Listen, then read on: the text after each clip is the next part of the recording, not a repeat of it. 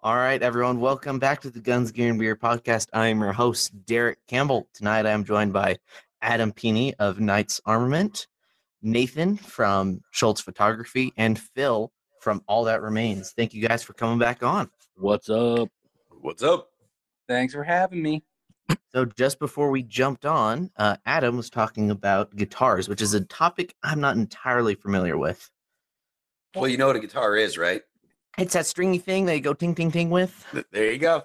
Yeah, it's the thing that guys pick up pick up chicks with. Well, my, my experience with guitars extends to Guitar Hero. And funny enough, Guitar Hero 2 for the PlayStation 2 was where I first heard All That Remains. It was a Six. six. You know, I got a story about that. We get. I'll tell you later. Sweet. I'm excited for that one. But no, Yeah, well, I mean, it's it's not like a bad story. Like I, it's not like I can't tell you, but it's like or like it's uh, too dirty or anything. But anyways, go ahead. So I didn't want to derail the conversation. Go ahead.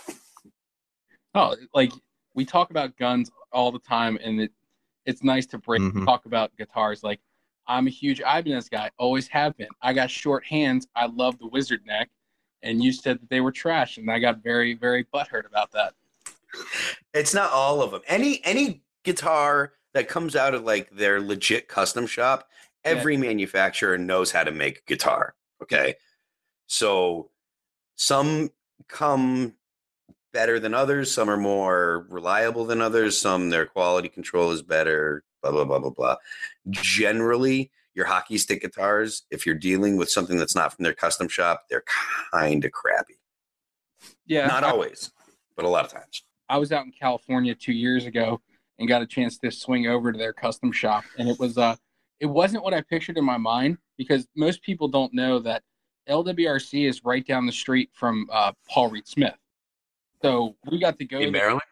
Yeah, like it's it's a twenty minute drive, and we went up there because those guys were into guns. A few of us were into guitars, and walked through the place. And the like where they keep their uh, the wood for the guitars is amazing. And to go to go from something like that that's such an amazing definition of American manufacturing to the small like hole in the wall that the LA Ibanez custom shop is kind of shocking to me.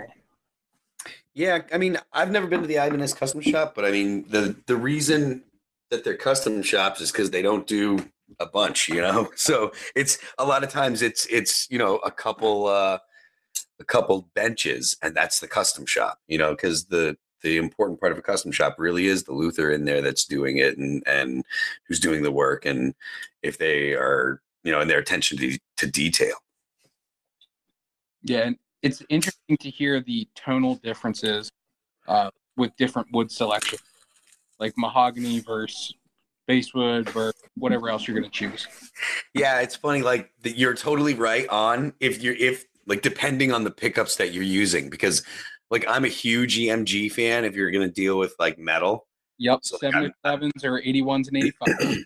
yeah, exactly. I like the 81, 85, but you can put EMG 81, 85s onto anything and they sound the same. it doesn't matter what the guitar or wood sounds like with with those EMGs. They just sound like the pickups, which is awesome because the pickups are great. And so you can pick a guitar by how it feels and mm. and how it plays and stuff, and you don't you don't have to worry about you know you're taking out how the guitar sounds. You're taking that variable out of the mix because believe me, it's really frustrating when you get a guitar that sounds phenomenal, but you can't intonate it in in the studio for for whatever you're tuned to, or for some reason you can't get the guitar to intonate, or you can't get like you can't get the one of the frets to stop buzzing or something like that. Those small things, the guitar can sound awesome, but something like that can completely totally take the guitar out of the running to be used at all. You know, so that's one of the one of the things I like about EMGs. When you're dealing with metal, there's they've got that sound and when 90% of your set is played with uh with distortion that's the tone to go for so just then you can just pick the guitar that feels good Yeah, I mean, it goes back to like how you build your rifles, different tool, different job. Yeah yeah if i'm playing like just for playing uh i'm i'm a huge fan of like uh of of, of fender strats american strats i think they're great i love them with single coils i love them you know with the with the fender single coils and i love them with with emgs in them so How many Uh, guitars do you normally tour with? Very few. Um, we keep things really, really small. And Mike and Ollie actually just recently got these detuner pedals. So used to, they used to have detuner pedals that would, you know, modulate your the tone or with a note. Um, but they were always trashy. They, they you could always tell. Nowadays, there's pedals where you literally cannot tell the difference between the processed uh, sound and the the original sound. So, um, and stuff like that, technology like that allows you to take fewer and fewer things on tour with you. It allows you to consolidate, and and anytime you can consolidate, the the, the the margin for being a touring musician is very, very, very narrow. We're talking about five and ten percent of a margin for for profit to be split amongst five people. So anything we can do to to to cut cut costs is a big deal to us. So the usually it's not it's no more than six guitars and two basses and two of the guitars are usually uh, acoustic guitars. So they'll have their main live guitar and their and then they'll have a backup guitar for each guitar player and that's it. You know so we, we don't we don't have a bunch of gear that goes with us. Now, with simplifying it, do you guys run like Axe-Fx or anything like that?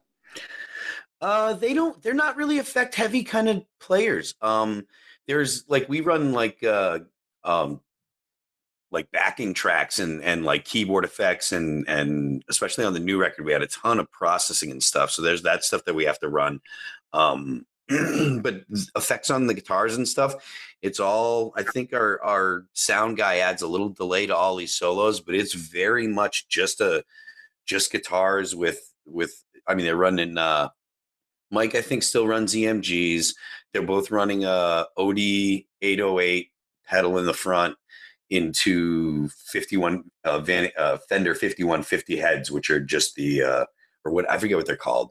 I don't. They're the Fender Eddie Van Halen head. When we've Oh, used the was the, the PV fifty one fifties? well that was what they were before, but then Fen Eddie went to Fender, and he's with Fender now, so Fender makes them. Ah. Um, and we use Fender. Uh, we use Fender because I think Jackson and Fender are under the same um- umbrella group. Um, and Mike uses Jackson, I believe, or maybe all uses Jackson. I don't remember exactly. Um, but yeah, I mean, basically, it's the brown, the brown tone. Um, it's the Eddie Van Halen guitar tone that he made famous in the late '70s, early '80s, and and when you tune down a little bit and play a little bit of a different style than Eddie played, that's what that you know metal crunch sound that people are so used to hearing. That's what James Hetfield was going after when he discovered Mesa Boogie, and that's what Mesa Boogies were trying to emulate. Uh, that's why there was always the in the '90s when when Mesa Boogie came out with the dual rectifier in the early '90s, and that's when the uh, the original 5150 by PV came out. There was always that competition from people between the 5150 or the uh, the the dual rec as to which one was the the better tone and both of those guitar amps when it came to their distorted tone were trying to emulate the brown sound that Eddie got from his hot hot rodded Marshall I think it was a JCM 800 that he had some dude mess with in Hollywood so there's my big long triad about guitar tone How much has uh, equipment and stuff like that changed since when you first got involved? Uh, recording is is night and day different. Um, I mean, your guitars are guitars. Everybody still looks for vintage stuff. Um, processing nowadays has gotten to the point where it can mimic stuff really, really well. Because when I when I started recording and started in a band, we had the very beginning of digital processing that was small and and the very beginning of computers and and stuff. So like I saw the change from analog. So the first recording that I did was actually to ADAT, analog to digital tape. They look like VCR tapes. You don't do that anymore, but that it was an actual tape. It was digital recording, so it was it was binary code going onto it, but it was on to an analog tape. Um, so that was the first kind of digital. You were your medium was still tape, but it was in a digital uh, digital format.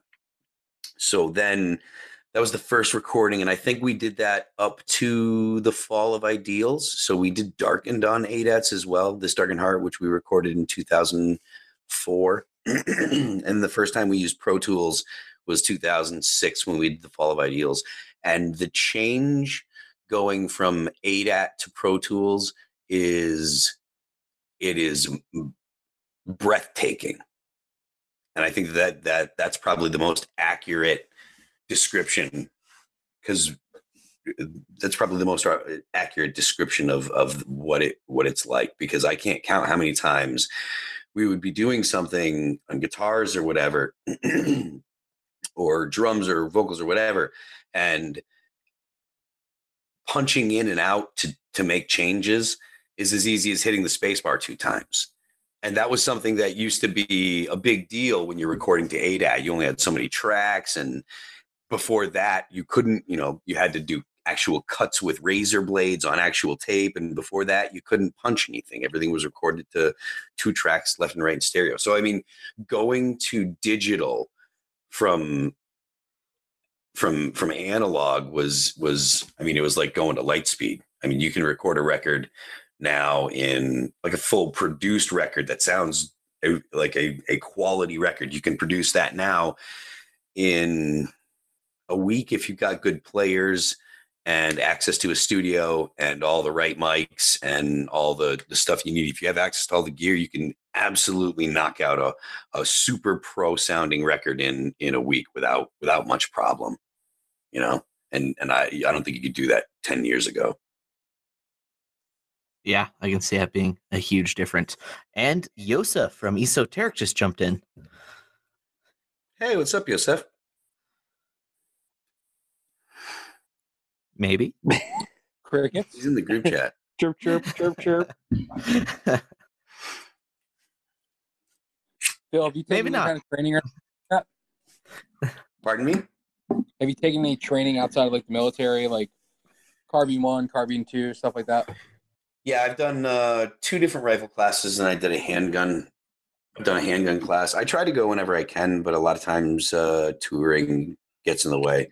Um, I wouldn't, you know, I've done. I like to do local stuff. I don't want to go and and try and find a, you know, a Haley class to fly to. I don't, you know, I'm not.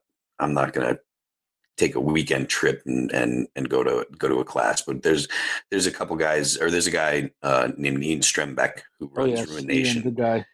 Yeah, he. So I've done two hit classes with him, and uh, I did one with uh, a company called MOA. The guy's name's Tyler. He's out of uh, Southern Yeah, California. of course. yeah. hmm And I did one of their rifle classes. So I've done some, not a ton, but more than most people. You should travel to a class. It puts a whole different perspective to it. I, I hate flying with guns. It's just such Oh a pain. God, It's awesome. I feel uh, as a ma- sadomasochist towards myself. I've I've only flown with uh, handguns. I've never tried to fly with a rifle. So and, It- and it wasn't easy, like- problem. Most people think of it as being super difficult, but like you get a good Pelican, you get two locks that don't need to be TSA locks, which is myth. Um, yeah, you just walk up to the gate and it's like, hey, I, I'm checking firearms. They open the case, they look at it, they ask you if it's unloaded, and you know you tell them it is because they don't fucking know. And yeah, I'll never forget when I was working at LWRC. We were flying somewhere. We were going out of BWI, and I throw this case up, and it had like six machine guns in it, and they're all like different colors. You got greens, browns, blacks, like they're all Cerakote different colors. And the woman just makes a scene and be like, "Are those toy guns or them real guns?" And I'm like, "They're real fucking guns." And like people behind me just lean outside the line to look. Like it's really easy. It's really simple. People make it to be more than what it is. It's just like flying with a handgun. You just have your own dedicated case for rifles, and I generally ship my ammo where I'm going, so I don't have to worry about it. Yeah, I wouldn't. I mean, I've flown with uh with ammo, and it didn't give me a problem. They didn't give me a problem. I have uh do they have any idea what like an NFA item is or do they care about that at all? Not a fucking clue, man. A gun's a gun to those people. Yeah, I I imagine they wouldn't know, but I, I mean, to do it legally, you're supposed to do paperwork and stuff, and I'd rather just travel with the shop's guns and and use the FFL.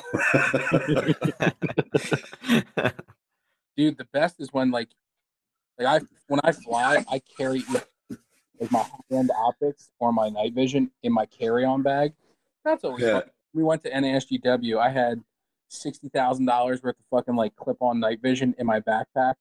And they immediately pulled me aside and they're like what these and i just opened them up and showed them but yeah like expensive optics and night vision always put those in your carry-on. There's nothing illegal about it. I- I've wondered if if um they cared all about lasers because a couple months ago I was flying out to some stuff and I was taking like my night vision and uh, my IR and lights and all that stuff with me and I didn't know if there'd be a problem if they'd be weird about having a laser with your carry on. if they had See, any I- idea what it was, they probably would, but they didn't have any idea what it was because they're I wouldn't because I don't want to have to fucking re-zero my laser from taking it on and off. I'd rather just leave it on because I don't pay any fucking size or weight penalty by having it on my gun. Yep, what kind of laser is it? Uh, it was an app I- house. yeah, Mine was. I run like Tech 15s, DBALs, and balls. I got a I got a couple DBALs. I want to get an ATPIAL because just because it looks cool. Uh, it it's does like- look cool. It's like twice the price of a DBAL. Yeah, but there there's some better performances, and if you want to go into that, these guys can tell you I'll nerd out for a while. But if you want to get offline, I'll explain to you why PEQ-15s and ATPIAL-Cs are uh, are better than DBALs, and I own both. Have you got to play with the MAWL at all yet? No, I Yeah. saw that thing. I was like, "Fuck off! I don't even want to know about that thing." What what, it, what does it It's like- cost? Like, Jesus, Twenty five hundred dollars. Jesus, what is? Tell me about it now. What is? Why is this the new thing that I have to put on my gun? Uh, in a civilian legal laser, the illuminator it blows everything out of the water. Uh, ergonomically, it blows everything out of the water because when you throw your hand up, you don't have to deal with trying to overcome a laser to hit the actuator pad. It's rail level because the uh, laser's offset. You run a tighter package with running a flashlight. Um, it just wins. It's super easy to change modes, but it's also you know you can buy two or three DBALs for the price of one ball. yeah. Many Yeah. pesos. And that's, yeah. that's why you only need to own one of them, and you can have many many DBALs for everything else. Yeah, I got a, I got three DBALs. And that's enough, I think, for now. I would I I definitely would buy. I mean, obviously, I think we can all say if money wasn't a thing, we'd all have all the toys. But uh Yes, definitely. I just want to do Got- some back, you know, backroom LASIK on people. That's all. I'm trying to do. I t- Turn LASIK's the best a that- pirate. LASIK's the best decision I ever made. Oh, it's great. I got to get on that. I just I enjoy poking myself in the eyes every morning with contacts. I really enjoy sticking shit under my eyelids. It's my favorite. I did it for years, man. Hey, yeah, it reminds you you're alive. But everybody who gets LASIK preaching on it and says it's worth it. It is. I mean, I didn't have to pay for it, so that's there's that. But Oh yeah, that's nice. I did, I did commercials for it.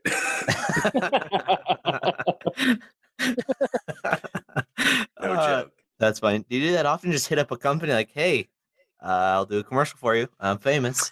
Give it to me." No, I mean I don't. It was for it was set up by the radio station in Connecticut that I that they have since gone out of business or changed formats, but um, they were awesome dudes and they supported us since the beginning, and we got to know them really well. And actually, they, they even supported us before. Like they supported some of the death metal bands that I was in. They played them on their metal show and stuff when I was when I was really young. So they were buddies, and and uh, it, they were like, oh, you know we did this for this other guy. Maybe they'll do it for you. And he asked the guy, the doctor, and the doctor was like, sure. They he they showed him the uh, you know how much we had, you know how much they played our stuff and on the radio station, so they knew that there would be an audience that would know. So they were like, yeah, okay. So I did like four or five commercials, and they shot laser beams in my eye, and I've worn glasses or contacts since. That is sweet. It was sweet. During the break, we were talking a little bit about Shot Show. Do you uh do you ever go to that, Phil? I've been to Shot Show like four times. I've had fun a couple. I mean, I don't have to stand at a booth or anything, so that's fun for me. I'm it's cool. I'll go and hang out, and I don't have to go at a certain time. So basically, it's like you know, I just want to make sure that I get there when the breakfast line isn't too long. You know, so it, but it's it's a good time. I enjoy it. The parties are fun sometimes. I've I've been to the Crye party most years, and they usually go all out. Last year they had they had boats indoors, which is That was- interesting. that was nuts. That was a crazy party. That was cool. I, the first year I went, they had the snow. It was the the snow theme party, and uh, you had to get on a, an inner tube and slide down the uh, a, a, a hill made of snow on an inner tube in Vegas. I couldn't believe it. I was like, they actually did it. This is great. But I I do go most years. One year I didn't go because I was in Hawaii. That was awesome. Hawaii sounds better. Hawaii is better. Hawaii is much better. Not for guns though. No, it's terrible. There's a lot of places that I really like, but I don't know that I could ever live. uh, Hawaii, I could live there. I could, I could go ahead and be like, all right, I'll, I'll just have a shotgun and I can deal with it because it's perfect here all the time. But, uh, um, I, although I will say, when you spend some time, when you spend a good amount of time there, I'm, I, I wonder how much the fact that it's an island would get to you because I've spent, I don't know, probably a couple months out there total and the last couple times i kind of noticed that it was an island you know you kind of notice that it's small there's only a couple there's only a handful of places you can really go you know so Can we talk about the real possibility? oh, meeting- well, we lost Phil Yeah. again. Ah, Wah, wah. Oh, I wanted to talk about the real possibility of meeting Dog the Bounty Hunter in Hawaii. he's out here in Colorado. He's in Colorado, bro. Yeah, I've seen him. oh man, you got to go with Jesus, bro. And he's back. there he is. hey boys hey. I'm gonna get you a new hamster wheel fucking DSL modem. yeah it's pretty rough it is it's pretty bad i don't know what to do the, i can't get them to run the, the cable up to my house either i tried i can't get anyone on they're like oh you have to talk to our construction crew and then you call a number and no one ever Just answers throw money at it. Like walk up and throw wads of cash at their face and be like, just fix my problem. Fix it. honestly i have a i have a feeling that like it would be so much work for them that they're kind of it's that like they're like it's one job it's not really worth it i have a feeling i'd have to go and talk to my town and get my town to tell the company that they have to do it I mean, it sounds like you have a new mission. yeah not if it's gonna GoFundMe. yeah right if it's gonna be twenty thousand dollars to get cable internet at the house i'll i'll wait Uh, just sell more albums and build your own personal tower. You know people need to remember that albums are actually things that are actually able to be bought people forgot that you can actually you can pay for music people don't remember that What? I can't remember the last time I actually like stole music. Like ever since I don't know, it's always been at least for the last like four or five years. I just buy it on iTunes anymore because of the convenience factor. Yeah, it's just A it's lot of- easier. a lot of people do that but a lot of people also do uh they get like a subscription to like apple music and then whatever they want whenever they want or get a, a subscription to pandora the streaming services are are huge huge business and the you know the the musicians and the writers the artists and stuff they uh they've gotten kind of left behind because they they don't have the ability to to collect that stuff yet so it's it's getting fixed now but streaming services are where it's at. People just go ahead and say, okay, I'm going to subscribe for 10 bucks a month or whatever to Pandora or Apple Music or whatever and listen to whatever they want, whenever they want, eh, you know, at any time. So and you guys why- don't get a cut of that? I'm not even 100% sure how it works. They I think the label gets a cut of it and it's a really small amount of money but over for a label it's big money because it's all of their artists over time whereas for a band it's not big money. Um, but I don't know a lot about it. Honestly, it's it, it's it's a, still a fairly new thing. I mean, Spotify and, and stuff are, have been around for what five or six years now, so I, I don't know exactly how how the uh, the royalties and stuff works for for that kind of stuff. But it's definitely not like records record sales. I can tell you that. So So if you like a band, go out and buy their album. yeah, Everyone buy their buy their record, go to their show, and buy a shirt. That's definitely the way to support support bands. Awesome. Awesome. I think we will wrap up this segment here tonight. Thank you guys for coming on again. I had a blast tonight. Cool This guys. is really fun. Thank you for coming on, Phil. Taking time out of your busy schedule to come hang out with us. You're welcome to come back anytime you're bored and need Sure, it was do fun. some bullshitting on the internet. Sounds good. Before we wrap up, Adam, where can people go and find you? You can find me uh, first off, Adam Pini from Knights Armament. Um, I'm going to give you the same spiel as the last one. Uh, you can Yep. find me at Knight Armco on Instagram. You can find Knights Armament there. Uh, you can email me a p i n i at knightarmco.com, or you can check out my personal Instagram with Adam underscore p i n i. Awesome. Nathan, where can people find you? Uh, you can find our website at uh, www.schultz-photography.com, or you can find us on Instagram at Schultz Photography underscore. That's where we got all the stuff at. If you need someone to take cool pictures of your cool tactical toys, Nathan is the guy to go to. Definitely. And Phil, where can people find you on social media? I am Phil That Remains on just about everything on Twitter, Instagram. Uh, I think I'm even Phil That Remains on Snapchat. Uh, so yeah, look me up.